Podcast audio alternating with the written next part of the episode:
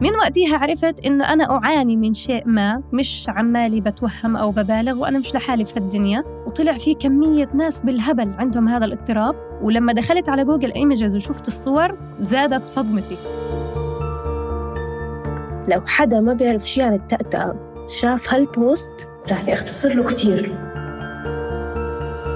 خلل نمائي بالجهاز الكلامي الأسباب النفسية اللي مرتبطة بالستريس والخجل والأسباب الانفعالية والعاطفية.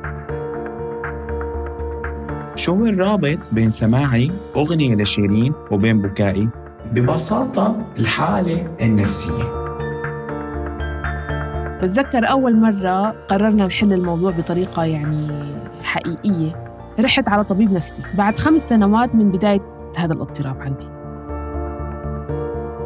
يعني بحالتي هلا أنا مو مصنفة إنه أنا severe depression بس أنا بعتبر حالي severe depression كونه بعاني منه من أكثر من سنة. وشعور الوحدة في في المعاناة أسوأ من المعاناة نفسها. نفسيتي أولاً. سلسلة حلقات جديدة في بودكاست صارت معي.